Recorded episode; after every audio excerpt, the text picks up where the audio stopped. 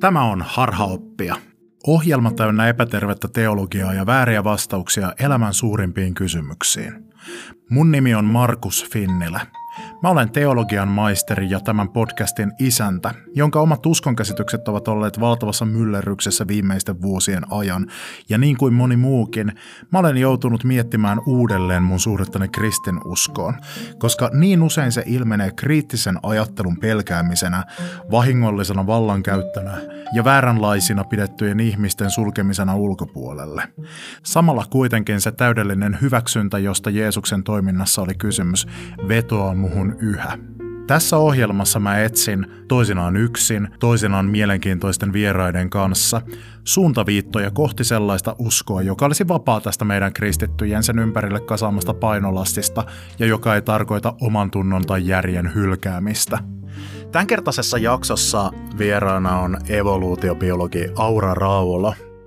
Aura Raulo työskentelee Turun yliopistossa ja Oxfordin yliopistossa – Mä jututan auraa biologian ja mystiikan välisestä yhteydestä. Biologiassa on viime aikoina saatu selville monta semmoista salaperäistä juttua siitä, että kuinka me ihmiset, kun me ajatellaan usein olevamme puhtaita yksilöitä, erillisiä toisistamme, erillisiä luonnosta, niin tämä nyt ei biologian näkökulmasta ihan näytäkään pitävän paikkaansa. Me ollaan jatkuvassa vuorovaikutuksessa muun elämän kanssa. Meissä elää ekosysteemejä, me ollaan osa kaikkea muuta elollista ja jatkuvassa vuorovaikutuksessa kaiken muun kanssa. Tämä muistuttaa mystikkojen puhetta ykseydestä Jumalan kanssa, sekä sitten esimerkiksi kristillisen teologian puhetta Jumalasta toinen toisensa läpäisevänä kolminaisuuden verkkona, sekä puhetta siitä, kuinka Kristus on meissä ja me Kristuksessa. Toisaalta kristinusko on yksilökeskeinen uskonto, että me hahmotetaan synti, sovitus, pelastus monesti semmoisena yksilöllisenä juttuina. Niin me jutellaan siitä, että miltä kristinusko näyttää nyt sen valossa, mitä biologia on näistä asioista saanut selville. Pidemmittä puheitta lähdetäänhän liikkeelle. Nauttikaa. Aura Raula, tervetuloa Harhaoppia podcastiin. No terve, huomenta.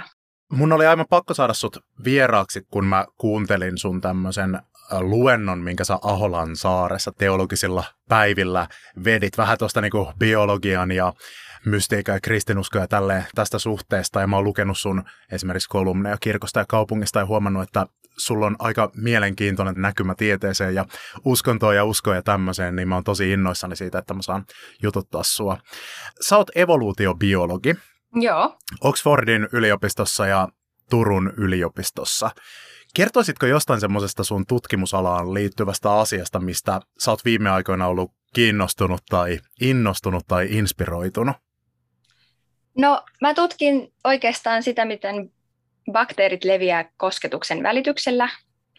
Ja en, toisin kuin kaikki muut ihmiset, jotka tätä tutkii, niin, niin mä en tutki sellaisia pahoja bakteereita, jotka aiheuttaa tauteja, vaan nimenomaan niitä hyviä, jotka aiheuttaa terveyttä.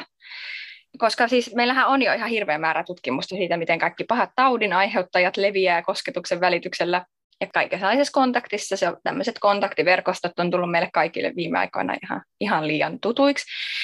Mutta se, että miten terveys ja hyvinvointi leviää näissä verkostoissa, niin sitä ei olekaan tutkittu niin paljon. Ja se on mun mielestä tosi tärkeä tutkimusala sen takia, koska me ei oikeastaan tiedetä, kuinka vaarallista semmoinen eristäytyminen toisista on. Et me, me, meidän terveys riippuu myös tosi paljon semmoisista semmoisista pöpöistä, joita me jaetaan koskettamalla toisiamme ja pussailemalla ja halailemalla. Niin, niin mä oon ollut viime aikoina tosi innostunut semmoisesta, että me, meidän tutkimuksessa me ollaan etsi, katsottu villeillä metsähiirillä tätä, että miten ystävyyssuhteet, kun hiirilläkin on ystäviä, niin miten ne hiirten ystävyyssuhteet vaikuttaa siihen, että kuinka paljon näitä terveellisiä bakteereita ne jakaa keskenään, niiden suolistobakteereja. Niin on käynyt ilmi, että ystävyys on itse asiassa kaikkein tärkein ilmiö näiden bakteerien leviämisessä et mikään muu esimerkiksi, että asuu samassa paikassa tai jakaa samaa ruokaa tai on suku, geneettistä sukua toisille, niin millään muulla näillä ei ole niin paljon vaikutusta. Että se on se, ne sosiaaliset suhteet, jotka, jotka tota, näitä bakteerikoktaileja meidän välillä levittää. Ja mun mielestä se on tosi kiinnostavaa, kun ihmisilläkin tiedetään, että sosiaalisuus on yksi suurin eliniän odotteen ennustaja. Et jostain syystä vanhemmaksi elävät ihmiset tuntuu aina olevan niitä sosiaalisimpia. Ja kukaan ei ole oikein osannut selittää tätä korrelaatiota, että totta kai siihen, se on niin oletettu, että se on täysin psykologinen asia, että kun me ollaan sosiaalisia olentoja, niin totta kai me ollaan onnellisempia, kun me ollaan yhdessä. Ja sitten kun me ollaan onnellisia, niin me myöskin pysytään terveenä ja eletään pidempään. Mutta mutta tämä tutkimus näyttäisi nyt viittaavan siihen, että siinä on myöskin tämmöinen ihan solutason mekanismi, että kerta kaikkiaan sosiaaliset kontaktit myöskin pitää meitä terveenä sille, että me jaetaan tämmöisiä bakteerisoluja keskenämme, jotka sitten on, toimii osana meidän immunipuolustusta. Aika mielenkiintoista. Tuosta herää niin paljon kysymyksiä. Ensinnäkin siis mua alkoi kiinnostaa, että miten hiiret, miten, millaista on hiirten ystävyyssuhteet, no niin. että miten ne, miten ne niinku solmii niitä, että sopiiko no ne jotenkin, että nähdään siellä ja siellä ja mennään nypeltämään yhdessä jotakin. Niin, sä mun pähkinän. niin, Siis Mutta mä luulen, että noissa luontodokumenteissahan on aina ihan jotenkin ihan hirveästi esille vaan kaikki taistelu ja seksi. niin. Et hirveän vähän puhutaan ystävyydestä, vaikka mä väittäisin, että kyllä tuolla luonnossa niin suurin osa kaikesta sosiaalisesta kanssakäymisestä niin ei liity lisääntymiseen, vaan liittyy Joo. vaan semmoiseen yleiseen yhdessä härdäämiseen, mitä kaikki sosiaaliset eläimet harrastaa hirveän jotenkin kivaa mua jotenkin niin kuin rohkaisee ja inspiroi tämä tieto tästä, että hiiri, hiirillä on niin kuin kavereita keskenään.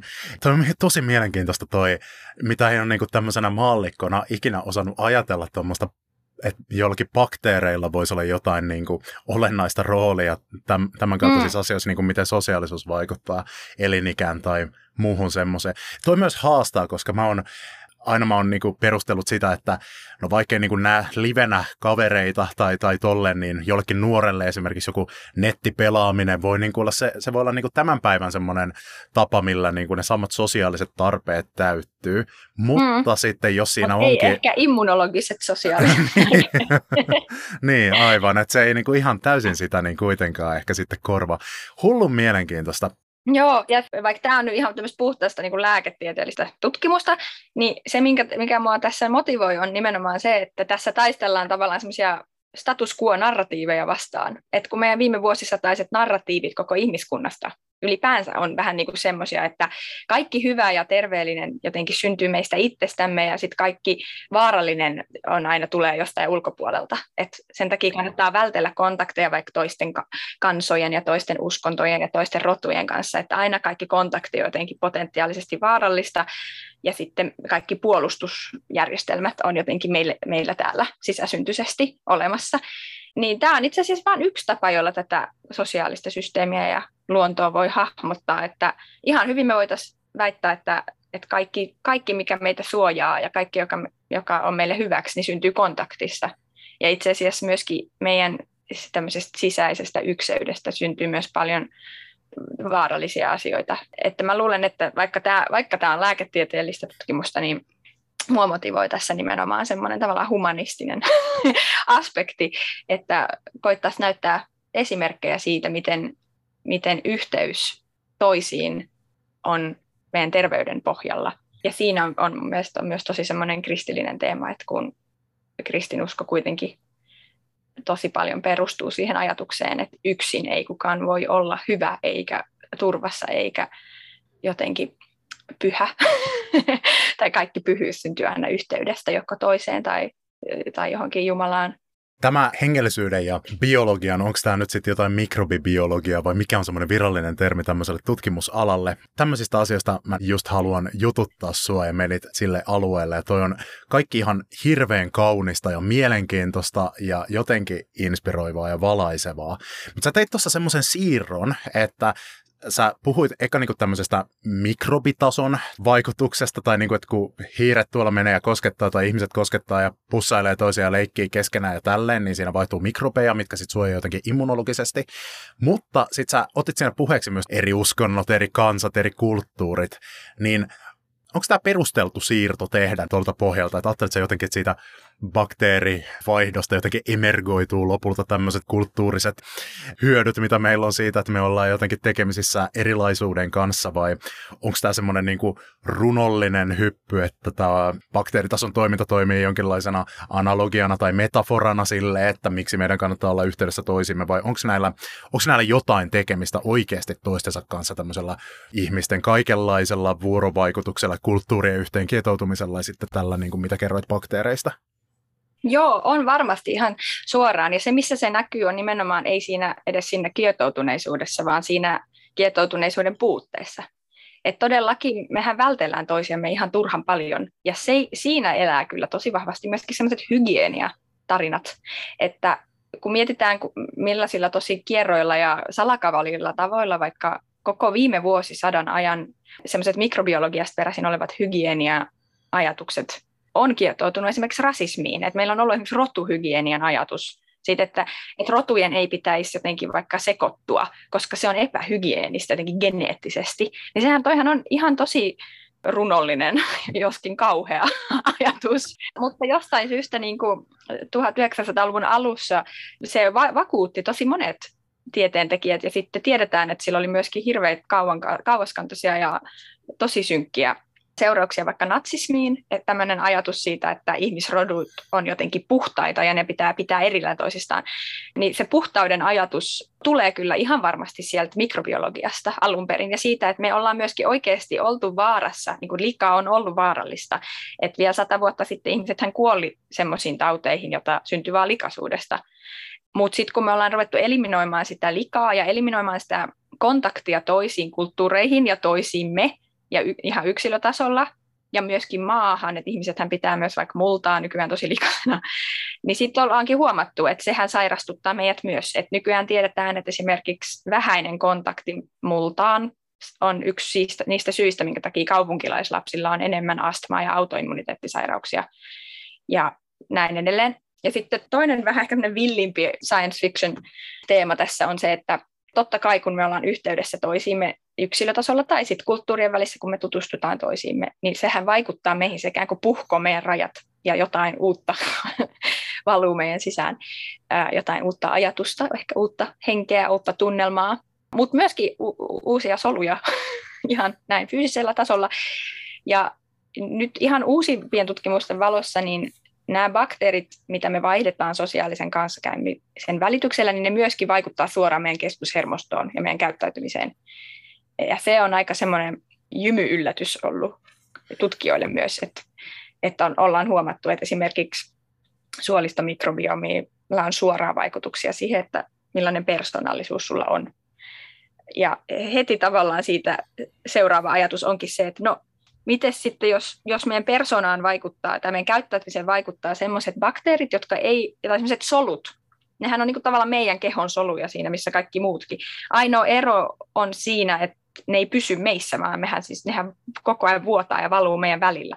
Niin tämä on nyt yksi niistä tavoista, jolla tavallaan biologinen yksilöiden käsite vuotaa myöskin. Et biologien on vaikea ehkä sitoutua semmoiseen länsimaalaiseen individualistiseen narratiiviin yksilöstä jotenkin erillisenä asiana, jolla on jotain sisäisiä joka omistaa tavallaan jotain, että mä oon yksilönä yksilöllinen ja uniikki sen takia, että mun sisällä on jotain uniikkeja asioita ja maailmoja ja todellisuuksia, vaan yhä enemmän ja enemmän se biologinen ihmiskuva ja myöskin eliökuva niin alkaa muistuttaa semmoista ekologista verkkoa, jossa ajatellaan, että kaikki se, mikä tekee minusta yksilöllisen, kaikki, mikä tekee minusta ainutlaatuisen, ei johdu siitä, mitä mun sisällä on, vaan siitä, että missä kohtaa jotain verkostoa mä oon ja minkälaiset tiet muhun johtaa ja millaisia aineksia sieltä muhun valuu.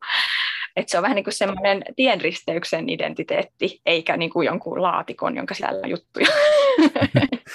Toi ravistaa myös semmoista keho vastaan mieli tämmöistä jaottelua. Että mä jotenkin esimerkiksi, no mä huomaan, että mulla itsellä on semmoinen tosi länsimaalainen ajatus, että mä monesti niin kuin ajattelen mun kehoa lähinnä semmoisena ihan suht kätevänä tapana liikutella mun aivoja paikasta toiseen. Ja mä jotenkin ajattelen, että, että, että se mitä mä niinku ajattelen, minkälaisia päätöksiä mä teen, se on se homman ydin jotenkin. Ja fyysisellä todellisuudella ei ole nyt mitään muuta niin kuin väliä kuin, että se on semmoinen konteksti, missä mä liikun. Mutta toi jotenkin kääntääkin sen päälaelleen, että jos esimerkiksi jollakin suolistomikrobeilla on niin paljon vaikutuksia mun persoonaan ja sitä kautta valintoihin, niin se tekee tästä ihmisenä olemisesta tosi semmoisen kehollisen ja fysikaalisen mm. jutun.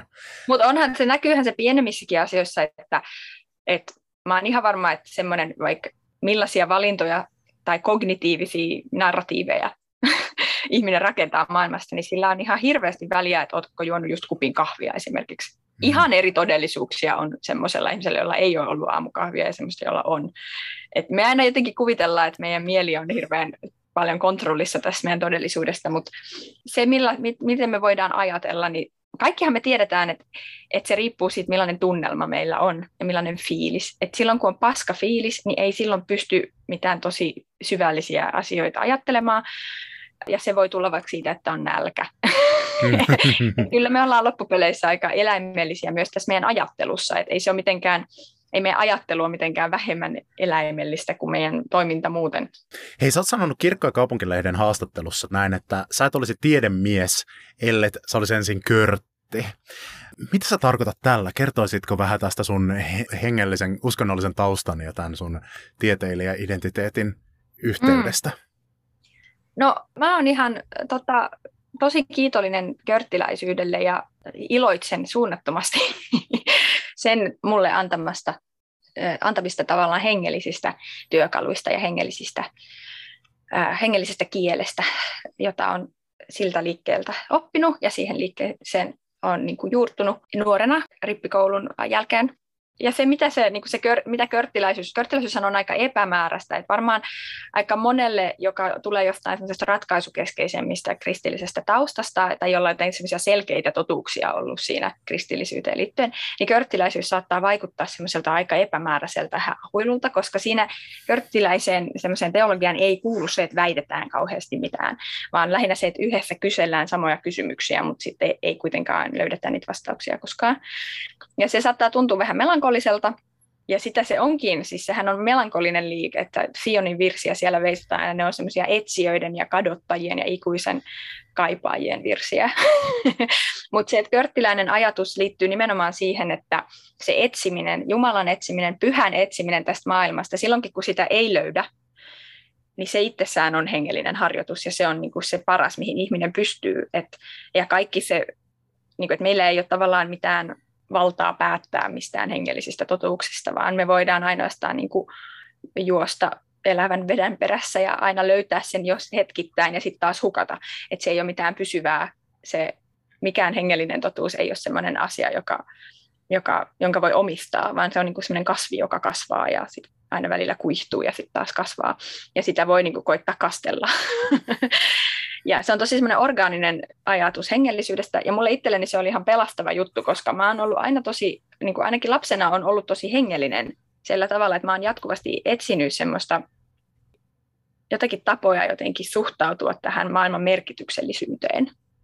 Ja, se, ja, ja niitä ei tietenkään voi löydä oikein mistään tiedosta, vaan ne löytyy nimenomaan sieltä uskonnosta. Mutta sitten kun mä oon ollut nuori, niin mä olin ihan hirveän kriittinen jotenkin mä tulin tosi surulliseksi aina siitä, jos, jos joku ihminen tavallaan tarjosi mulle jonkun semmoisen hengellisen maailmankuvan, jos, jos oli ihan selkeät kaikki vastaukset ja rajat, niin mulla oli aina semmoinen olo, että mä en niin mahu siihen itse kokonaan. Että kun osa musta aina kysyy, kyseenalaistaa kaiken. Että ei ole, mä en niin ikinä voi kokonaan asettua semmoiseen hengellisyyteen, jossa mun täytyisi ikään kuin luopua siitä kyselemisestä, koska mä en vaan osaa siis ei se ole kyse edes motiivista. Mä mielelläni jossain vaiheessa elämä olisin myöskin luopunut siitä, jos olisin osannut, mutta se on semmoinen jatkuvan kyselemisen ja kaiken jatkuvan kyseenalaistamisen tunnelma, niin sit mulle, mulle, musta tuntui nuorena ihan, että se on niin kuin mun kirous, että mä en ikinä jotenkin löydä sellaista totuutta, joka, joka tyydyttäisi mut täysin ja sitten mä vaan olisin siinä. Vaan aina kun mä löydän mitä tahansa totuuden murusia, niin ne ikään kuin pakenee kuin saippua käsistä ja johtaa vaan aina mystisimmille soille. Ja sitten tämä körttiläisyys oli tavallaan ainoa semmoinen hengellinen liike, johon mä tutustuin, jossa, jossa tämä oli ihan ok, ja jossa se hengellisyyden harjoittaminen oltiin rakennettu nimenomaan tämmöisen etsimisen teemoille ja kyselemisen teemoille. Ja se tehtiin yhdessä niin, että sitä ei mun tarvinnut enää tehdä yksin, vaan mä saatoin yhdessä muiden ihmisten kanssa kokoontua veisaamaan niitä kyseleviä ja etsiviä virsiä ja jotenkin istumaan sen maailman ja todellisuuden mysteerin alla, niin kuin sateenvarjon alla. ja tuijottamaan sinne, sinne mystisyyteen, tuijottamaan niitä asioita, mistä me ei tiedetä mitään. Ja tavallaan niin kuin se körttiläinen uskon tunnustus, vaikka se on ihan luterilainen uskon tunnustus, niin tota, että minä uskon, niin se tavallaan samaan aikaan tarkoittaa, että minä en tiedä. Mm. mm. tässä yhdessä samaan yhteen ääneen tunnustamme, että, että on jotain sellaista, mistä me emme mitään ymmärrä emmekä tiedä. Ja vaikka se saattaa tuntua oudolta, että, on tämmö, että miksi, miksi perustaa semmoinen hengellinen liike sen, sen tietämättömyyden päälle, niin se itse asiassa se, se mitä se tekee, niin se se jotenkin raivaa tilaa tähän maailmankuvaan. Et kun jos sun maailma on semmoinen, että sä vaan jätät huomiotta kaikki ne asiat, joista sä et mitään tiedä ja kuvittelet, että niitä ei ole olemassa, niin silloin sä elät tosi pienessä maailmassa. Kun sitten taas, jos, jos sä raivaat sinne niitä, vähän niin kuin kartalle jättäisi niitä tyhjiä valkoisia alueita, mm. Et vaikka sä et niistä mitään tiedä, niin sehän valtavan suuren, paljon suuremmaksi muuttuu se maailma, kun siellä on niitä tyhjiä alueita. Mm. Ja sitten se, se antaa semmoisia työkaluja elää siinä suuressa maailmassa, joka on täynnä tuntemattomuutta. Ja se on mun mielestä myös luonnontieteen pohja. Että ei voi tehdä hyvää luonnontieteellistä tutkimusta, ellei elä semmoisessa maailmassa, jossa kartalla on vielä valkoisia alueita. Et kukaan ei, eihän kukaan, mik, miksi kukaan tutkisi mitään, jos, jos oman päänsä sisässä on jo ikään kuin ratkaissut tämän maailman vaan pitää pystyä elämään sellaisessa maailmassa, joka on ratkaisematon, joka on täysmysteeri koko ajan, ja mitä, vaikka siitä saisi lisää tietoa, niin se vaan lisää niitä kysymyksiä. Ja sen takia semmoinen körttiläinen hengellisyys on nimenomaan tarjonnut mulle sellaisen semmoisen viitekehyksen, joka auttaa mua elämään tämän jatkuvan epävarmuuden kanssa. Että se tekee siitä, mikä oli ennen mun kirous ja ahdistus, niin semmoisen suuren siunauksen, jonka avulla mä voin tehdä mun työtä. Että se on niin kääntänyt, kääntänyt semmoiset tosi vaikeat asiat mun elämässä niin kuin jatkuvan kyseenalaistamisen ja epävarmuuden niin semmoiseksi resurssiksi, joka on itse asiassa mun ammatin pohja.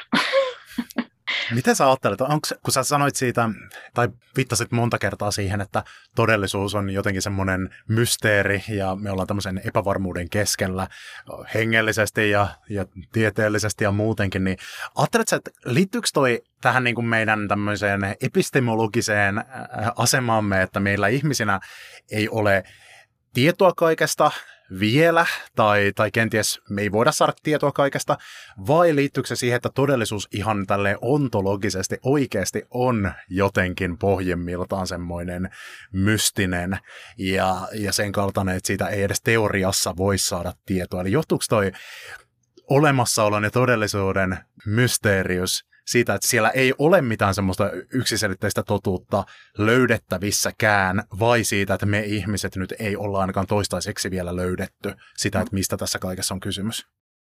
Mä luulen, että kyse ei ole niinkään joko tai, että mä oon ihan varma, että tosi yksiselitteisiä totuuksiakin voi löytää täältä todellisuudesta. Niin kuin, että on, onhan me nyt selvitetty jo aika monta asiaa. ihan, ihan hyviä asioita ollaan selvitetty, vaikka että miten molekyylit voi yhdistämällä muodostaa toisia aineita tai miten aivot toimii tai miten fysiikan lait toimii jossain määrin, vaikka siinäkin on kyllä aika paljon selvittämistä vielä. Mutta mutta mä luulen, että kysymys ei ole siitä, että voiko mitään selvittää totaalisesti. Kyllä jotain asioita voi, mutta siis sitä mä en usko, että me voidaan tämä kaikki jotenkin selvittää ikinä. Mutta se ei johdu siitä, että todellisuuden luonne olisi jotenkin pohjimmiltaan niin mystinen, että me ei voitaisi sitä ymmärtää, vaan se johtuu siitä, että joka kerta kun me jotain ymmärretään, me ikään kuin avataan yksi uusi todellisuus, joka on sitten taas täynnä lisää mysteereitä. Että se on semmoinen jatkuvasti haarautuva puu, se todellisuus. Että et me voidaan vaikka ajatella, että todellisuus koostuu jostain hiukkasista, mutta sitten kun me katsotaan yhteen hiukkaseen, niin se on jo itsessään semmoinen todellisuus, jossa on, joka on täysin mystinen, jos me ei ymmärretä yhtään mitään. Niin tavallaan aina jos zoomaa, jos tarpeeksi ymmärtää jostain, niin se aina johtaa siihen, että ymmärtää kuinka vähän ymmärtää siitä. Et se on se, niin se suurin oppi, mitä ihminen voi oppia, on niin hahmottaa sen oman ymmärryksensä vähyyden. Mm-hmm. tai hahmottaa sen. Se on hyvä e-, esimerkki se, kun Linnunradan käsikirjas liftareille on se täydellisen suhteellisuuden tajun kurimuskierre. On semmoinen laite, jolla rankaistaan jotain poliittisia vankeja, joka on semmoinen, semmoinen laite vaan, johon laitetaan joku ihminen ja sitten sille näytetään se, että kuinka pieni se on suhteellisesti suhteessa universumiin. Sitten siitä saa jotain suhteellisuustajua. Niin mä luulen, että se avain on just tossa, että tämä on valtavan suuri todellisuus ja valtavan monipuolinen ja täynnä semmoisia maailmoja, joista me ei mitään tiedetä, mutta se, mikä meidän ymmärrystä rajoittaa, tai me, se, se suurin rajoite on se, että kuinka vähän me, tai kuinka paljon me ymmärretään siitä, että kuinka vähän me tiedetään. Et just se, että esimerkiksi, että jos on vaikka eläintieteilijä, niin kuin minä, niin saattaa ajatella, että no eläimethän ne on kiinnostavia, että mennäänpäs katsomaan, mitä eläimiä tuolla ulkona on. Niin mitä jokaiseen eläinlajiin, olkoonkin sitten vaikka koralli tai limasieni tai karhukainen tai joku hirvi, niin aina kun tutustuu niihin, tajuu, että se niiden yhteiskunta ja niiden kulttuuri, niiden kieli, niiden todellisuus on ihan yhtä monipuolinen ja monimutkainen kuin meidän. Se on vaan erilainen. Ja ei me voida mitenkään ajatella sille, että siis miettii millainen määrä meillä on ymmärrystä ja kiinnostusta vaikka ihmiskunnan historiaa ja kulttuuria ja filosofiaa kohtaan. Ja sitten mieti, kuinka paljon eläinlajeja tuolla on. Ja, ja vaikka kasvilajejakin, että eihän ne kaikki ole sellaista kognitiivista kulttuuria, että kyllähän kas, että me, me aina ajatellaan, että me ollaan jotenkin niin diippejä ja erityisiä, kun meillä on vaikka tietoisuus, niin kasveilla ei vaikka ole tietoisuutta tai kuka tietää, mutta eihän me ei sitten taas tiedetä vaikka miltä tuntuu yhteyttää. Meiltä puuttuu se kokemus kokonaan. Ja tuolla on hirveä määrä semmoisia kokemuksia, jotka voi olla ihan yhtä mystisiä kuin meidän kokemukset rakkaudesta tai tietoisuudesta tai kuolemasta tai mistä tahansa, mutta ne on vain toisia kokemuksia, joista me ei tiedetä mitään. Ja sitten tässä oli nyt vasta vähän eliöitä tällä planeetalla. Tuollahan on 100 000 miljoonaa muuta planeettaa. Et tavallaan mä luulen, että lähinnä se, mikä meitä rajoittaa, on vaan se, että todellisuus on kauhean iso. Ja, ja täällä on niin lukuisia minitodellisuuksia sisällä. Ja jotenkin paras, mihin ihminen pystyy, on vain niin raottamaan sitä omaa suhteellisuuden tajunsa kurimuskierrettä, rajoittaa sitä, sitä omaa ovea, nähdä sitä, että kuinka valtavan suuria tyhjiä tiloja siellä on siellä ymmärryksen kartalla. Tässä hahmottuu semmoinen ajatus siitä, että jotta voisi ymmärtää yhtä palaa todellisuudesta, niin pitäisi ymmärtää hirveän monta muutakin juttua, koska kaikki jotenkin li- äh, vaikuttaa kaikkeen. Ja... Mutta toisaalta toi on myöskin semmoinen vähän niin kuin perfektionistinen tapa ajatella ymmärtämistä, että, että se pitäisi ymmärtää jotenkin täysin ja kokonaan ja kaikessa suhteessa. Kun sitähän mun mielestä ymmärrystä voi käsitellä myös vähän silleen niin kuin boulderointia, että, että kunhan nyt saa jostain otteen hetkeksi, niin sit sitä voi käyttää siihen, että heilauttaa että johonkin toiseen otteeseen. Että se voi olla semmoista orgaanista, että, että ei sun tarvitse niin jotain asiaa ymmärtää kokonaan ja sitten laittaa sitä johonkin pölyiselle vitriinihyllylle, vaan siitä voi saa, niin kuin nähdä jonkun puolen jostakin käsin ja, ja sit sitä, sitä ymmärrystä, niin sen voi ikään kuin kiinteyttää sen, vähän niin kuin ottaa siitä otteen niin kuin jostain se, seinäkiipeily semmoisesta. Voi ottaa otteen ja käyttää sitä vaan siihen, että saa, saa näkee jonkun toisen perspektiivin tästä maailmasta. Et loppupeleissä kaikki, mitä meidän ymmärryshän on semmoista aika, että se on liikkeessä ja se on aina suhteellista siihen, että mistä kohtaa me katsotaan. Ja sen takia myöskin semmoinen, että ihmiset yhdessä katsoo jotain samaa asiaa eri puolilta ja näkee siitä eri varjon, eri puolen, niin on niin kuin tavallaan to, ehkä yksi parhaimpia ihmiskunnan metodeita ymmärtää mitään ja myös tosi hengellinen juttu, koska silloin me voidaan nähdä jotain niin moniulotteisia asioita, mitä me ei koskaan yksin voitaisiin nähdä. Biologian löydöillä kaiken elämän yhteen kietoutumisesta ja vuorovaikutuksesta tuntuu olevan jotain samankaltaista kuin mitä mystiikassa väitetään tai minkälaisia mm. intuitioita mystiikassa on. Kertoisitko, miten sä näet näiden yhteyden? Joo, ja hyvä ehkä tässä vaiheessa sanoa, että tiedehän on vaan semmoista, että jossa etsitään, kuvaillaan jotain rakenteita. Tiede ei ota mitään kantaa niiden merkitykseen. Sitten on taide ja uskonto, uskonnolliset, hengelliset ja taiteelliset keinot sit siihen, että otetaan kantaa niiden rakenteiden merkitykseen. Ja, sitten, ja sen takia esimerkiksi se, että, mun, että jos mä sanon, että luonto on kuin suuri verkko, jossa kaikki on yhteydessä toisiinsa, ja että se on kaunista, niin se ei ole pelkästään tieteellinen teesi, sehän on myös taiteellinen teesi ja hengellinen teesi, koska siihen tarvitaan, tiedettä tarvitaan siihen, että kuvataan se verkko, että jonkun, jonkun systeemiverkkoluonne. Taidetta sitten tarvitaan siihen, että se, sille tehdään hyvä metafora, niin kuin verkko, niin kuin vaikka kalaverkko tai hämähäkiverkko. Ja hengellisyyttä tarvitaan sitten siihen, että nähdään, mitä se tarkoittaa sitten se, että mitä, mitä, mikä merkitys tällä kaikella on.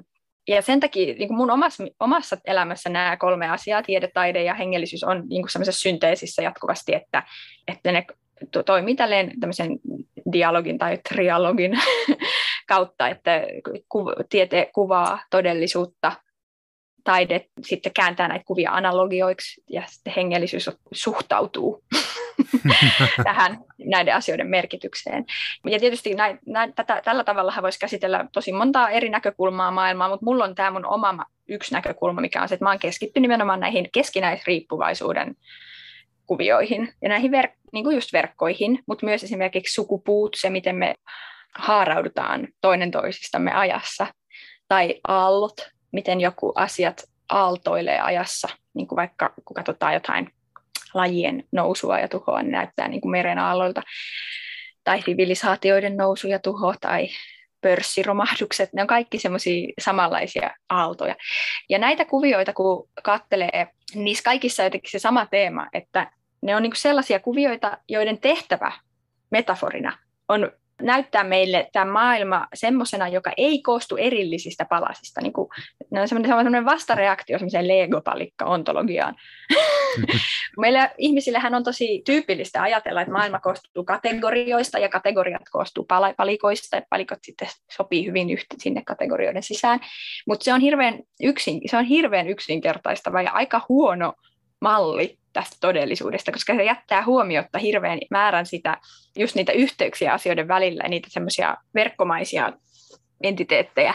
Ja se on sääli sen takia, että sitten tavallaan se kärjistää meidän ajattelua silleen, että tosi usein, kun puhun ihmisille silleen perus jossain kahvilassa, baarissa, sille filosofisesti että miten sä näet tämän maailman, että mistä tämä koostuu, mikä tämän maailman niin kuin, rakenne on, niin ihmiset joko valitsee ajatella, että maailma koostuu palikoista, että solut on tehty atomeista ja ihmiset on tehty soluista ja yhteiskunnat on tehty ihmisistä ja kaikki on tällaisia erillisiä yksiköitä, tai sitten jotkut hipit on sitten suoraan hypännyt sinne toiseen ääripäähän, että me olemme kaikki yhtä. No, se on joku, jos on semmoinen mystinen kokemus ihmiselle tulee siitä, että me ei ollakaan niin erillisiä kuin me luultiin, että joskus, jos on vaikka harjoittanut uskontoa tai, tai käyttänyt huumeita tai rakastunut tai kuunnellut hyvän biisin ja, ja sen vallassa saanut semmoisen mystisen kokemuksen siitä, että me olemme jotenkin enemmän yhteydessä kuin mitä tämä palikkanarratiivi antaa ymmärtää niin sitten saattaa helposti käydä niin, että sit valahtaa suoraan sinne ajatukseen, että, että se tarkoittaa sitä, että me ollaan kaikki semmoista gaia-puuroa, että me ollaan kaikki vaan semmoista yhtä samaa mössöä. ja, ja, että, että tässä maailma, ja sitten taas väittää, että tässä maailmassa ei ole mitään rakenteita, että me, mm. me ollaan kaikki vaan yhtä ja samaa mömmöä. Mm.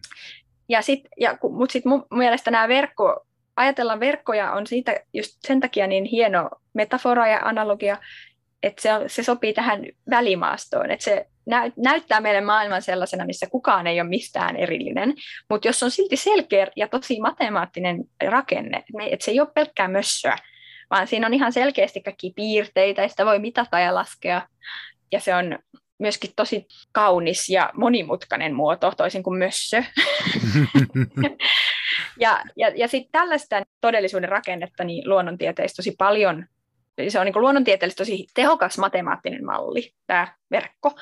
Sitä käytetään tosi monilla eri osa-alueilla, että esimerkiksi meidän kehon toimintaa kuvataan semmoisena molekyylien verkostoina, sitten meidän yhteiskuntaa kuvataan ihmisten sosiaalisina verkostoina, taloutta kuvataan rahaverkostoina, ekosysteemejä kuvataan lajien välisinä tämmöisinä verkostoina, että kuka syö kenetkin, ekologisina verkostoina, kuka on riippuvainen kenestäkin. Fysiikassa kuvataan syy- ja seuraussuhteita partikkelifysiikassa verkostoina. Se on siis tosi se on hyvä metafora, se kertoo meille tästä maailmasta.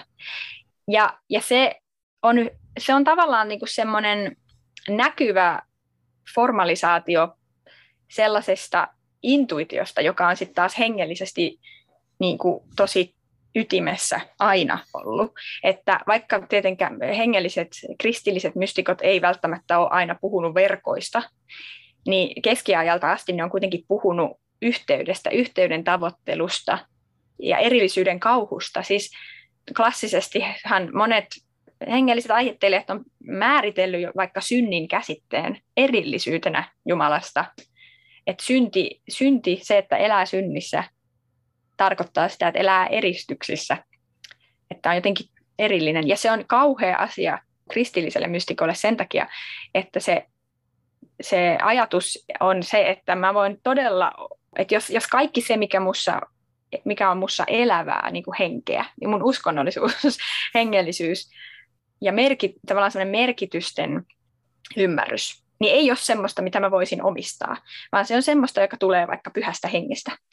Niin niin silloinhan se, mistä se pyhä henkistö tulee? Tuleeko se jostain jos sä istut yksin jossain tyhjässä huoneessa. Ei tuu, vaan, tai no ehkä jollekin mystisille mietiskelijöille saattaa tulla. Mutta aika usein varmaan silleen arkitodellisuuden taustalla, niin jos me, meillä kaikilla on varmasti sellainen kokemus, että jos me menetetään yhteys meidän merkityksellisyyteen ja ajatellaan, että elämä on merkityksetöntä, mikä pointti tässä kaikessa taas olikaan, niin se, mistä se tulee, se merkityksellisyyden tuulahdus tai se pyhä henki, meihin, niin se on yleensä joku semmoinen sosiaalinen kontakti. Et kun me mennään ulos, nähdään meidän ystävä, tai halataan meidän äitiä tai mummoa, tai on joku perhetilanne päällä, tai lapsi syntyy, tai joku ollaan hautajaisissa muistelemassa jonkun elämää, joku semmoinen niin kuin yhteys toiseen ihmiseen ja muisto siitä, mikä mun oma suhde näihin asioihin, muihin ihmisiin on, niin siitä se yhtäkkiä muistuu mieleen tai, tai joku, että ollaan kavereiden kanssa keväällä ensimmäistä kertaa kallioilla juomassa kaljaa tai mehua tai mitä kukakin juo, mutta se, se, se, niissä pienissä niin kuin yhteyden hetkissä niin se merkityksellisyys tulee todeksi. Ja, ja se mun mielestä on sen myöskin kristillisen niin kuin, hengellisyyden, vaikka, se, vaikka toi on tuommoista arkikokemusta, niin se on just semmoista kokemusta, mistä kristillinenkin mystiikka puhuu. Siitä, että yksinään eristyksissä ihminen on täynnä surua ja ei saa niin kuin, yhteyttä omaan Jumalaansa ja, ja elää ikään kuin synnissä tai eri, erillisyydessä. Ja kun se kurottaa kohti toista ihmistä tai löytää, näkee itsensä toisessa tai jollakin hetken aikaa niin kuin se yksi, ykseys, yksilöys ja eristyneisyys särkyy ja syntyy yhteys, niin sitten se on vähän niin kuin semmoinen reitti, jota pitkin kaikki pyhä ja merkityksellinen voi meihin ikään kuin tulvahtaa. Ja sitten se taas lähtee kanssa, että ei se pysy siellä. Ja sen takia meidän pitäisi koko ajan olla yhteydessä toisiin, meidän jatkuvasti etsiä niitä yhteyden kokemuksia toistemme kanssa, että me luotaisiin niitä ovia ja ikkunoita, jotka voisivat olla auki sille pyhälle hengelle tulla ja mennä. Ja se on sitä, ainakin mun mielestä, se on sitä elävää vettä, kun sanotaan, että, että etsin elävää uskoa. Se on semmoista, jonka voi jatkuvasti menettää ja jatkuvasti saada uudestaan ja voi saada vain toisilta ja antaa vain toisille. Tuossa on silleen järkeä kristillisen teologisen puheen näkökulmasta, kun miettii sitä, että jos Jumalalla tarkoitetaan olemassaolon perustaa, siis sitä, että minkä varaan niin koko todellisuus rakentuu, niin sitten kun kristiuskossa tämä keskeinen teologinen ajatus Jumalasta on kolminaisuus, eli, eli, eli niin kuin tämä kuva tästä, että Jumala pohjimmiltaan ei ole yksilö, mm. vaan Jumala on... on kolmilo. Niin, kuin, niin, kolmilo. Jumala on tämmöinen suhde mm. persoonien välillä, jotka on jatkuvasti tämmöisessä keskinäisessä toinen toisensa läpäisemisen ja itsensä antamisen genosiksen tilassa, niin kuin itsensä tyhjentämisen toisen hyväksi tilassa. Mm. Niin sitten tämä, että jos todella Jumala on tämmöinen, niin sitten meitä ei pitäisi yllättää se, että tämä todellisuuskin jotenkin näyttäisi pohjimmiltaan olevan mm. jotenkin semmoinen, että se heijastelee tämmöistä tavallaan yksilön rajat ylittävää tapaa olla olemassa. Ja toi, mitä sä kerroit, tai niin kuin mitä sä sanoit synnistä, että synti on sitten niin kuin vetäytymistä semmoiseen yksilöyteen, ja sitten, että ne arvokkaimmat hetket on näitä yhteyden hetkiä, niin se jotenkin natsaa tosi hyvin tähän tämmöiseen niin kuin trinitaariseen, kolminaisuudelliseen tapaan niin kuin mm. puhua Jumalasta. Ja se näkyy myös ehkä, voisi sanoa, että aika silleen sosiologisesti, että jos katsotaan koko maailman mittakaavassa eri kulttuureita ja uskontoja, niin ne kulttuurit, jotka on vähiten individualistisia, esimerkiksi Afrikassa, niin niille on kaikkein vähi, niille semmoinen niin kuin hengellisyyden integroiminen joka päivä se elämän kaikkein helpointa. se, se ei ole mitenkään harvinaista, vaan se, niin kuin silloin Jumala todella ikään kuin elää niiden ihmisten keskellä. Ja hmm. sitten taas, enkä, ja, se, ja sitten tästä nyt ehkä vaikuttaa siltä, että individualismi on jotenkin tosi pahaa, mutta Joo, mä olin just kysynyt seuraavaksi, että ne, eikö individualismissa ole kuitenkin kauheasti niin hyviä juttuja? Joo, mutta se, mielestäni se, se taika onkin siinä, että mikä on niin kuin kaikkein rikastuttavin tila. Ja nyt mä haluaisin antaa ensin esimerkin tältä mikrobimaailmasta. Et kun, jos mietitään, että että jos maailma on verkko, ja se on vaikka ihmisten sosiaalinen verkko tai hiirien sosiaalinen verkko tai ideoiden, verkot, jossa ideat leviää, verkot, jossa pyhä henki ja merkityksellisyyden valot leviää, tai, tai verkko, jossa bakteerit leviää. Jos ajatellaan maailmaa näin, niin, niin mikä, millainen verkon rakenne on kaikkein rikastuttavin, semmoinen, missä eniten saa niitä bakteereja tai ideoita tai merkityksellisyyden kokemuksia, niin ja jos aloitetaan nyt bakteereista, kun kysymys on kuitenkin sama, vähän samankaltainen ilmiö, niin me ollaan esimerkiksi näillä hiirillä tutkittu sitä ihan vain yksinkertaisesti näin käytännössä, että millaiset, millainen sosiaalinen verkosto johtaa kaikkein rikkaimpaan mikrobiomiin hiirillä. Mm. Ja, totuus, ja kiinnostava totuus on se, että se on, se on semmoinen tasapaino eristyneisyyden ja yhteydellisyyden välillä. Et jos olet liikaa yhteydessä kaikkiin, niin silloin kaikkien, kaikki saa kaikilta ne kaikki mikrobit. Ja se ei ole kauhean hyvä sitten, kun sitten on paljon esimerkiksi sellaisia mikrobeja, jotka ei voi elää samassa hiiressä, kun niillä kilpailee keskenään, niin sitten ne kuolee sukupuuttoon. Ja sitten taas, jos kukaan ei ole kehenkään missään yhteydessä, niin kaikki vaan säilyttelee niitä omia mikrobejaan siellä omissa sisäisissä huoneissaan, ja, ja kukaan ei rikastu kenestäkään yhtään.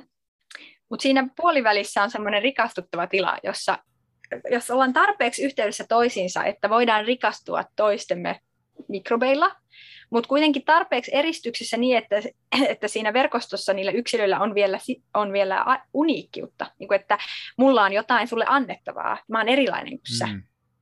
Niin silloin, silloin siellä, siellä, se systeeminä on paljon rikkaampi, koska siellä voi myöskin elää sitten ne semmoiset mikrobit jatkuvassa virrassa, jotka ei koskaan samassa paikassa pystyisi pitkään elämään yhdessä.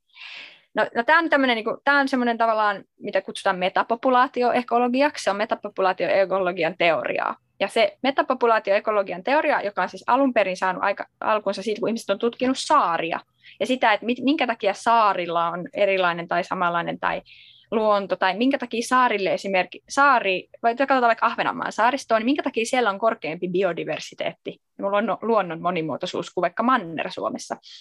Niin se johtuu just siitä, että kun saaret on just sopivasti eristyneisyyden ja sitten toisaalta jonkin verran myös yhteydessä toisiinsa, niin se luonto siellä pystyy kehittymään paljon rikkaammaksi kun jos se olisi niin kuin Manner-Suomessa kaikki on yhteydessä toisiinsa, niin se on köyhempää kuin se, jos on vähän eristyksessä niin kuin saaret. Tämä on siis metapopulaatio ekologian teoriaa, mutta sitten ihan samanlaiset ilmiöt pätee myös esimerkiksi informaatioverkoissa siinä, että millaisia vaikka poliittisia mielipiteitä ihmisillä on. Että rikkaimmat poliittiset mielipiteet ja on ihmisillä, jo, jotka altistuu monille erilaisille poliittisille mielipiteille. Ja se taas semmoinen on mahdollista vain semmoisessa verkossa, jossa ihmisillä on erilaisia poliittisia mielipiteitä, joka taas on mahdollista vain, jos kaikki ei ole koko ajan yhteydessä toisiinsa.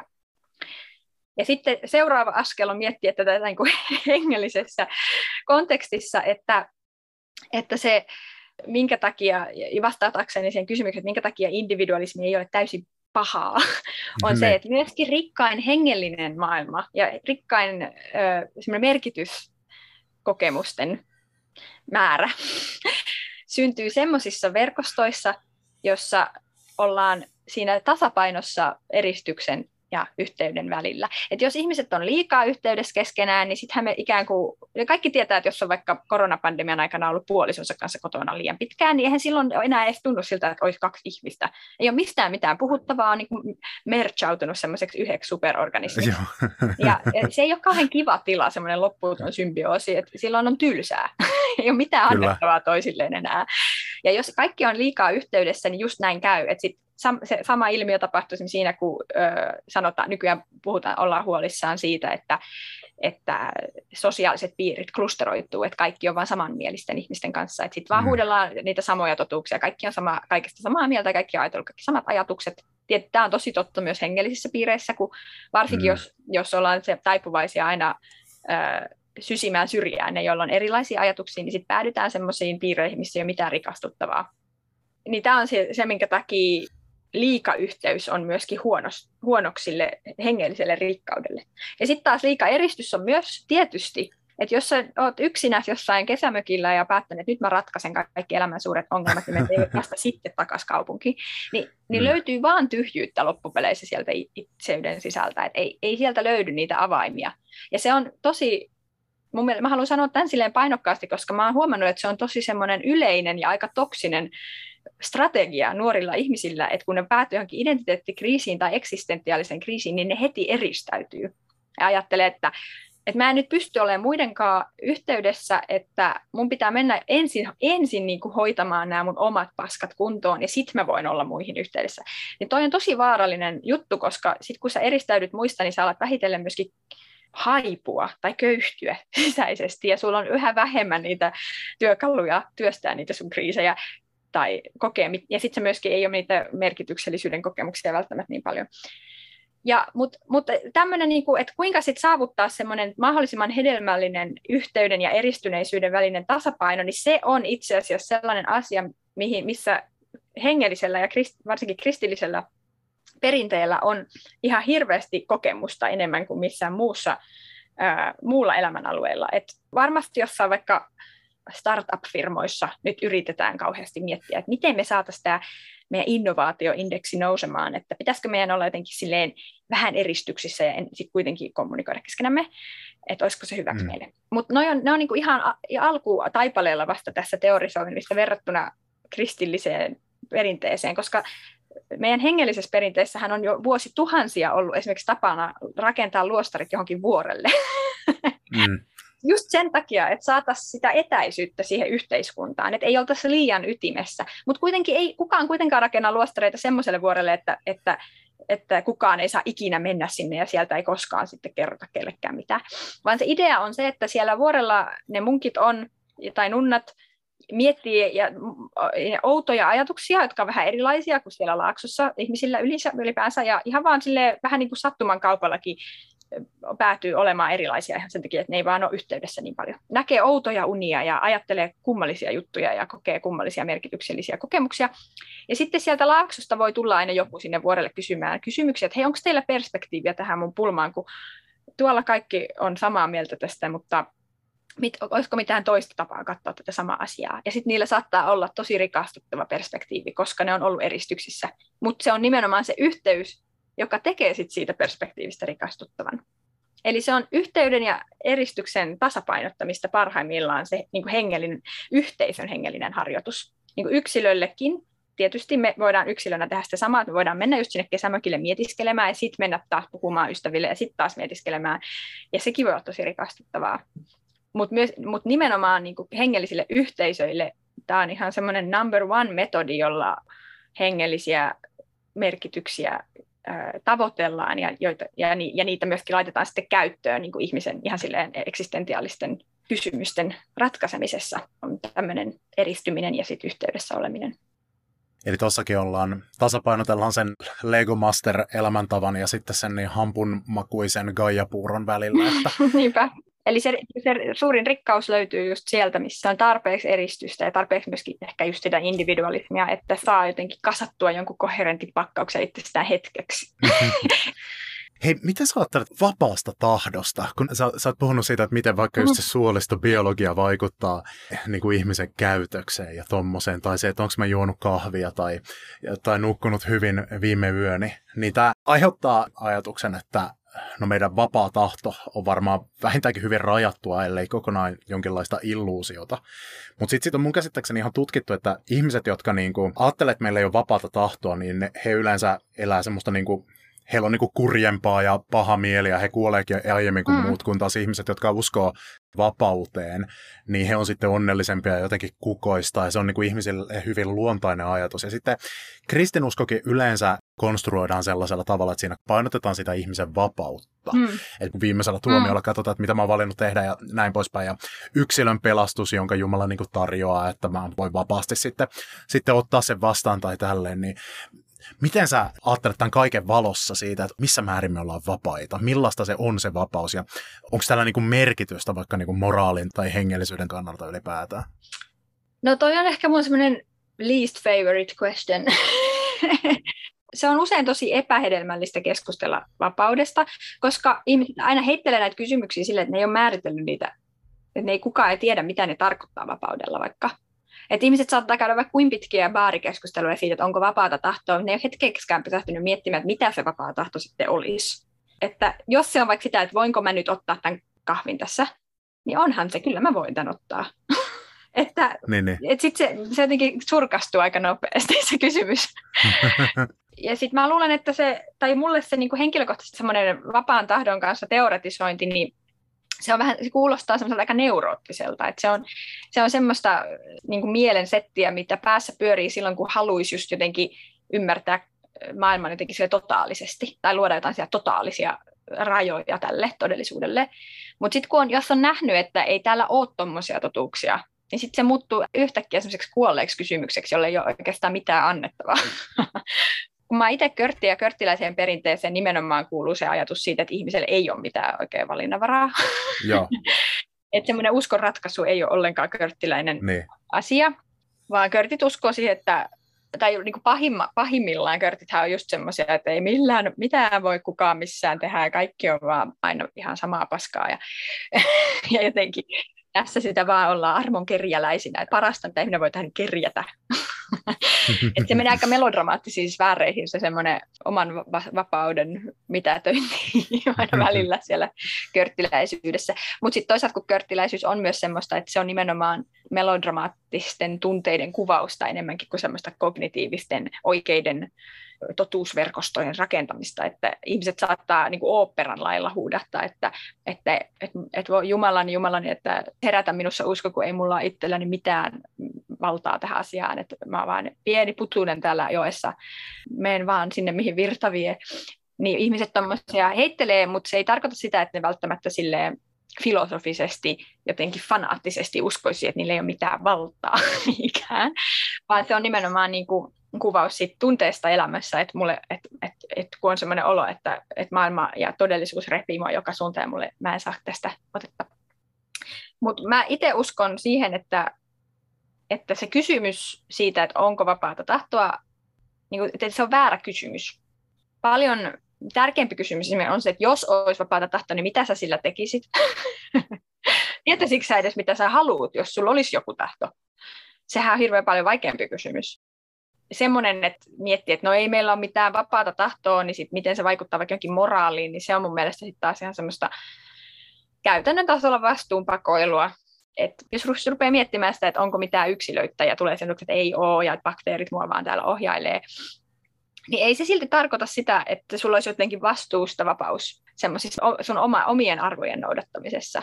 Se määrä, millä se, millä se neuroottisia keloja, joilla ihmiset perustelee sitä, että miksi ei kannata tehdä jotain hyvää, sen takia, että sillä ei kuitenkaan ole mitään väliä. Se on niin turhaa. Ja, ja tämä näkyy tosi usein esimerkiksi luonnonsuojelu- ja ilmastonmuutosahdistuksessa.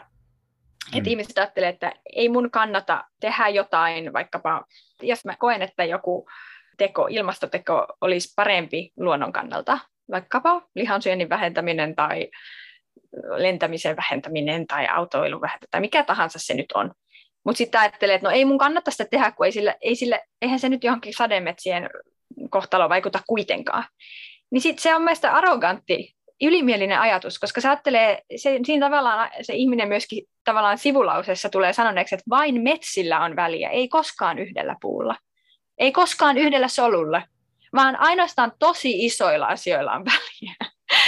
Et jos ajattelee sille, että mun, mun valta ihmisenä vaikka Amazonin sademetsien tulevaisuuteen on ihan minimaalinen, mutta sitten jos miettii, että mitä mä täällä todellisuudessa oikeasti, mistä mä välitän, jos mä, jos mä todella rakastan metsiä vaikka, niin miksi mä en rakastaisi puuta ja miksi mä en rakastaisi sitä puun yhtä solua? Minkä takia sen pitää olla se koko metsä, jota mä rakastan, että kaikki tai ei mitään? Et kun löytää sen, sen se on, se on semmoinen mielen paradoksi, että miten voikin pettyä ja olla ahdistunut jonkun asian tuhosta samaa aikaa, kun sitten kuitenkin ajattelee, että sillä ei ole mitään väliä. et jos, mä olen sillä mieltä, että jos lähtee sille linjalle, että mä välitän, välitän vaikkapa luonnosta tai toisista ihmisistä, niin ei, ei sen jälkeen tarvi enää mitään lisäajatuksia. Sitten vaan sinne maailmaan tekemään töitä niiden asioiden puolesta. Ei, ei siinä ole se mitään sen ihmeempää, kun sitten vaan elää silleen, että, että mahdollisimman harmonisesti niiden asioiden kanssa, jota itse arvostaa. Jos arvostaa vaikka just metsää, niin voi ajatella, että olisiko joku yksi puu, jonka mä voisin elämässäni pelastaa tai istuttaa. Ja sitten taas jos se, että jos on joku yksi lento, jonka mä otan Yhdysvaltoihin, niin tavallaan vähän että ei silläkään ole mitään väliä, mutta sitten kun meitä on miljoona, niin onhan niillä väliä. Niin sama juttu, että jos miljoona ihmistä tekee pieniä hyviä asioita, niin silläkin on paljon väliä. niin. Me monesti ajatellaan, että Jumala on tuolla jossain universumin tuolla puolen ja Jumala on joku otus, Mr. Jumala tuolla. Mutta nyt jos me ajatellaan, että todellisuus ei ole tämmöinen totaalisesti pelkästään erillisistä asioista koostuva juttu, vai jonkinlainen tämmöinen verkko, mm. niin miten sä ymmärrät sana Jumala, tai mitä sä tarkoitat, kun sä puhut Jumalasta? No, mä itse tarkoitan ehkä Jumalalla semmoista merkitysten valajaa. ja se tietysti muuttuu mun elämän myötä, että miten mä sen näen, mutta ehkä nyt tässä elämänvaiheessa nyt niin mä jotenkin ajattelen, että ihmiset kaikki näkee Jumalasta ikään kuin vähän eri puolia, tai eri ihmisille erilainen Jumala näyttäytyy merkityksellisenä. Ja siitä voi puhua eri sanoin, se ei ole mitenkään väärin. Et jollekin ihmiselle Jumala on tosi konkreettinen ja tosi systeemin ulkopuolinen, ja toiselle se on tosi epämääräinen ja jotenkin metaforinen. Mutta niin kauan kuin ihmisillä on ta- joku ta- oma henkilökohtainen tarve puhua Jumalasta, niin silloin hänellä on Jumala tai jumalsuhde. Ja meidän pitäisi kaikkia niitä erilaisia jumalasuhteita kyllä kunnioittaa. Ja mun oma jumalasuhde on sellainen, että, että mä ajattelen, että Jumala on joku semmoinen kokoava entiteetti, josta kaikki meidän merkitykset ikään kuin valuu meihin. Ja siinä mielessä mä oon vähän taipuvainen ehkä tälle radikaalisti ajattelemaan, että Jumala on nimenomaan ihmisten Jumala. Et mä en ole ihan vakuuttunut siitä, että Jumalalla on kauheasti valtaa kaikkiin muihin olentoihin, vaan se on nimenomaan meidän Jumalamme. Tai mä en tiedä, ehkä jollain muilla eläimillä on myöskin Jumala, mutta mä en tiedä siitä mitään. Mutta, mutta mä on, jotenkin ajattelen sille, että Jumala on jotenkin silleen olemassa myös sen takia, että me ollaan olemassa. Mä, et mun on vaikea ajatella, että se olisi olemassa ilman meitä. Mutta mut mä en myöskään usko siihen, että ihminen voi itse vain kuvitella yksinään oman Jumalansa, vaan että se on nimenomaan sosiaalinen juttu. Että, että me yhdessä kollektiivisesti ihmiskuntana ja kristikuntana tavallaan ylläpidetään meidän yhteistä suhdetta Jumalaan. Se, että onko se meistä jotenkin erillinen olento, on ihan semmoinen mystinen kysymys mulle, että ollaanko me, onko se meidän joku kollektiivinen tietoisuus vai onko se joku oikeasti erillinen asia, ja, niin sitä mä en osaa sanoa, mutta mutta sen mä koen, että mä en, niin kuin, en yksin pysty niin kuin tavoittamaan semmoista suhdetta Jumalaan kuin miten mä pystyn vaikka osana seurakuntaa.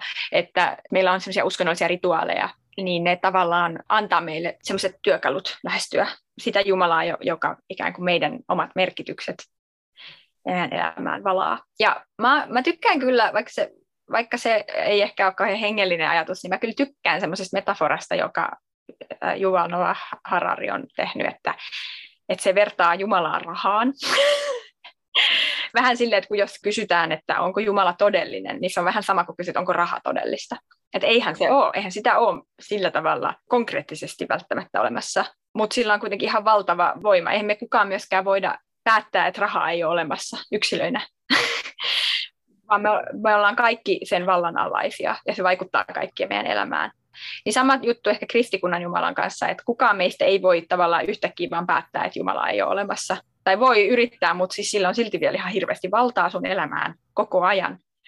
Ja se johtuu siitä, että se on meidän kollektiivinen Jumala ja se ei ole yksilön Jumala. Ja, se, ja, ja sitten mä niin kuin sitoudun tavallaan siihen körttiläiseen perusajatukseen, että mitä ikinä Jumala onkin, niin se on pohjimmiltaan aina salaisuus. Että se ei niin kuin tyhjene, sitä ei voi selittää sille, että se on tuolla ja se on tuommoinen. Mutta me sitoudutaan niin kuin yhdessä suhtautumaan siihen niin kuin johonkin merkitykselliseen salaisuuteen. Ja sitten halusin sanoa semmoisen, että mun mielestä ihmisten suhde Jumalaan ja käsitys siitä, millainen Jumala on, niin yllättävän paljon aina heijastelee sitä niiden suhdetta itse niin kuin omiin ympäröiviin asioihinsa. Että ihmiset, jotka elää sellaisessa hierarkisessa maailmassa ja kuvittelee vaikka, että muurahaiset on hirveän paljon jotenkin alhaisempia olentoja kuin ihmiset ja kokee itse ikään kuin olevansa kuin Jumala muurahaisille, niin ne myös näkee oman Jumalansa siellä systeemin ulkopuolella ja näkee ikään kuin itsensä siinä muurahaisena. Mutta sitten sellaiset ihmiset, jotka kokee olevansa ikään kuin samalla tasolla kaiken elollisen kanssa ja kokee olevansa niin kuin jotenkin tasavertainen muurahaisen kanssa tai muiden elollisten olentojen, niin ne löytää sitten Jumalansa myös sieltä ikään kuin systeemin loimilangoista, että se ei ole sitten niin ulkopuolinen, vaan se on siellä niin kuin läsnä tässä ja nyt joka hetki kaikessa. Ja tämä on semmoinen ihan empiirinen oivallus, mikä mulla on ollut, että kun mä tunnen paljon eri kristittyjä eri, erilaisista uskonnon kristinuskon herätysliikkeistä ja perinteistä, niin kyllä yleensä siinä on selkeä korrelaatio, että mä en tiedä kumpi on syytä ja kumpi seurausta, mutta sellaiset ihmiset, joiden Jumala on selkeästi niiden oman todellisuuden ikään kuin ulkopuolella, niin ne myös itse katsoo tätä maailmaa silleen, että ne kokee itse olevansa niin kuin toisten olentojen todellisuuden ulkopuolella. Ja se on tosi hierarkinen tapa hahmottaa tätä todellisuutta. Mm. Toi, miten kuvailet Jumalaa, se muistuttaa, tai mulla tulee mieleen semmoinen siis teologinen traditio kuin prosessiteologia, jossa mm. Jumala on jotenkin semmoinen, jolla ei ole ikinä olemassaoloa luomakunnasta erillään, vaan joka on jatkuvassa vuorovaikutuksessa luomakunnan kanssa, jolla ei nähdä olevan semmoista määräntävaltaa tähän luomakuntaan, mutta kylläkin, että Jumala on, Jumala on niin se todellisuus, joka houkuttelee meitä valitsemaan parhaan mahdollisen valinnan joka hetki. Tavallaan se on se, mikä houkuttelee meitä kohti rakkautta, kohti semmoista niin kuin merkityksellisyyttä, kohti toisia ihmisiä ja elollisia mm. olentoja. Joo. Ja siinä on myös tämä niin kuin verkkoajatus, Nimenomaan. mistä olet puhunut. Mä oon joskus ajatellut silleen, jos kuvittelis ihmiskunnan semmoisina nukkeina, ja Jumalan semmoisena marionettimestarina, joka niitä liittelee, ja sitten katsoo niin. sitä kuvaakin yhtäkkiä sillä tavalla, että mitä jos ne nuket, mitä jos ne siimat ei olekaan naruja, vai mitä jos ne onkin niin.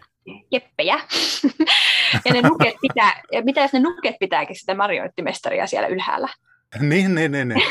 ja se saattaa niin kuin heti ensisijaisesti kuulostaa tosi semmoiselta alentavalta, että mitä, että onko Jumala vai ihmiskunnan nukke. Mutta sitten jos ajattelee no, sitä niin. myös siltä kannalta, että se, se tarkoittaa sitä, että Jumala on se kokoava solmu, josta se kaikki verkko lähtee. Hmm. Se on se meidän ainoa tapa olla yhteydessä toisiimme, että jos kaikki narut meidän välillä kulkee sen kautta, niin se on se mm. ainoa taho, mitä kohti meidän pitää kurottaa, jos me halutaan löytää toisemme. Mielenkiintoista. Mielenkiintoista. Tuossa niinku tule, tulee tuo niinku vastavuoroisuus, että tavallaan siinä on sitä top-down vaikutusta, mutta mm. sitten kuitenkin myös niinku tätä alhaalta ylöspäin vaikutusta. Hullun mielenkiintoista. Hei, kristinusko opettaa, että Jumala tuli ihmiseksi yksilössä nimeltä Jeesus, ja että Jeesuksen ihmisyys ja jumaluus on jotenkin, ne, ne on niin kuin hänessä yhtä, mm. mutta sekoittamatta ja jakamatta. Mutta mitä jos, kun esimerkiksi me tiedetään, että ihmiskehosta tai ihmiskehossa olevista soluista suurin osa on jotain muita kuin homo sapiensin soluja.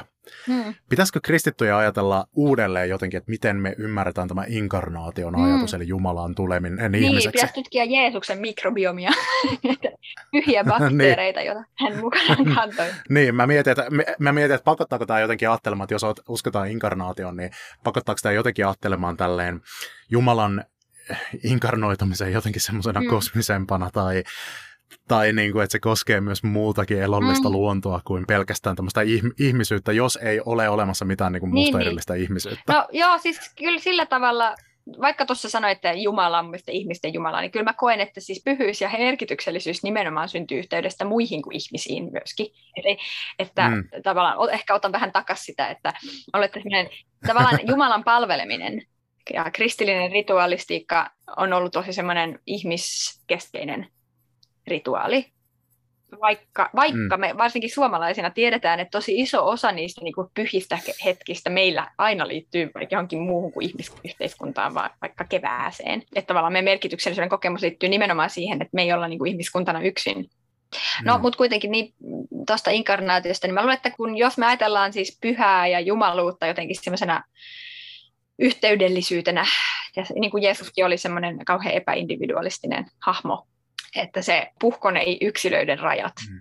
tosi monella eri tasolla. Että se tavallaan luopui omasta yksilöydestään ja luopui omasta, omasta kunniastaan ja omasta ylpeydestään ja vaikka mistä inhimillisistä yksilö, yksilöön veristävistä piirteistä sen yhteyden takia, että se saisi ihmiset yhteen. Ja se loppupeleissä sitten tavallaan luopui myöskin ihmisyydestään ja kuoli sen takia, että me löydettäisiin toinen toisemme tai löydettäisiin anteeksi antoa ja armollisuutta toisiamme kohtaan.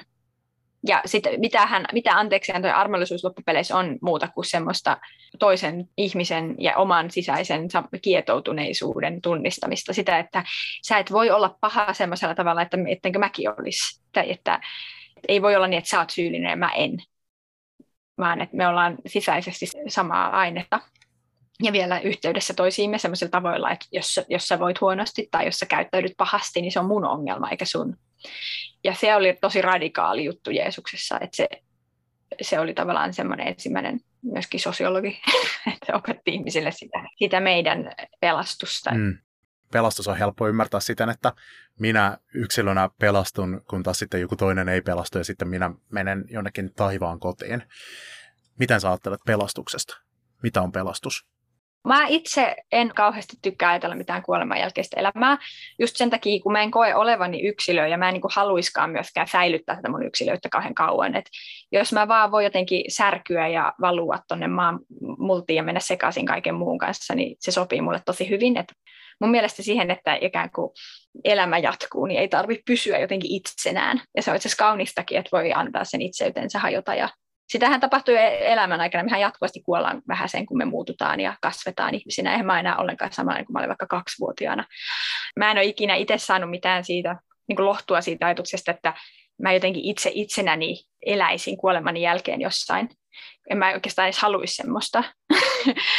mutta, mutta siis totta kai se on kaunista, että kun mä kuolen, niin elämä jatkuu ja kaikki mun, mun ajatukset jatkaa elämistään tässä ihmisten verkossa – ja sitten tietysti myöskin ihan biologisesti, että kyllähän mä, mun biologinen olemus jatkaa elämistään eri muodoissaan. Mutta tota, pelastuksesta sanoisin, että mun mielestä pela, mulle pelastus on semmoista niin kuin jokaisessa sekunnissa tapahtuvaa, eikä semmoista jotenkin yh, yks, yhden kerran elämässä tapahtuvaa, vaan, ja se on mun mielestä se on yksinkertaisimmillaan mun mielessä vaan ikään kuin synnin vastakohta, että joka hetki kun löytää tai valitsee yhteyden eristyksen sijaan, se niin pelastuu. koska se, se tarkoittaa, jos mietit sitä silleen, että jos oot, jos oot vaikka huone, ja jos sä eristyt, niin eihän sulla ole siellä mitään kuin pölyä, mitä sä suojelet. Ja sitten kun sä kuolet, niin siitä ei jää mitään, sä kuolet oikeasti ja totaalisesti. Kuka, se kaikki pöly kuolee sun mukana. Mutta sitten jos sä oot semmoinen avoin tienristeys, että kaiken mitä sä saat, niin laitat saman tien kiertoon ja annat eteenpäin, niin sen verran sä jäät aina ikuisesti elämään. Kaiken sen, mitä sä annat muille, se jää elämään. Ja sitä mulle pelastus on, että se pelastuu tuholta, se osa sua, jonka sä oot antanut. Ja sen, sen takia mun mielestä pe- ihminen pelastuu just sen verran, kuin mitä se antaa. Kiitos evoluutiobiologi Aura Raula. Kiitos. Tämä on ollut aivan huikea keskustelu. Tässä oli tämänkertainen Harha-oppia ohjelman jakso. Jos sulla on toiveita siitä, että minkälaisia aiheita käsiteltäisiin Harhaoppia podcastissa tai ketä vierasta voisin pyytää tähän ohjelmaan, niin voit ottaa yhteyttä sähköpostitse osoitteeseen harhaoppia at gmail.com tai sitten Facebookin tai Instagramin kautta. Ja voit myös tilata podcast-sovelluksellasi Harhaoppia podcastin, niin yksikään jakso ei mene sitten sinulta ohi. Mut hei, rauhaa, rakkautta ja kolmiyhteisen Jumalan siunasta sinulle hyvä harhaoppinen kuulijani.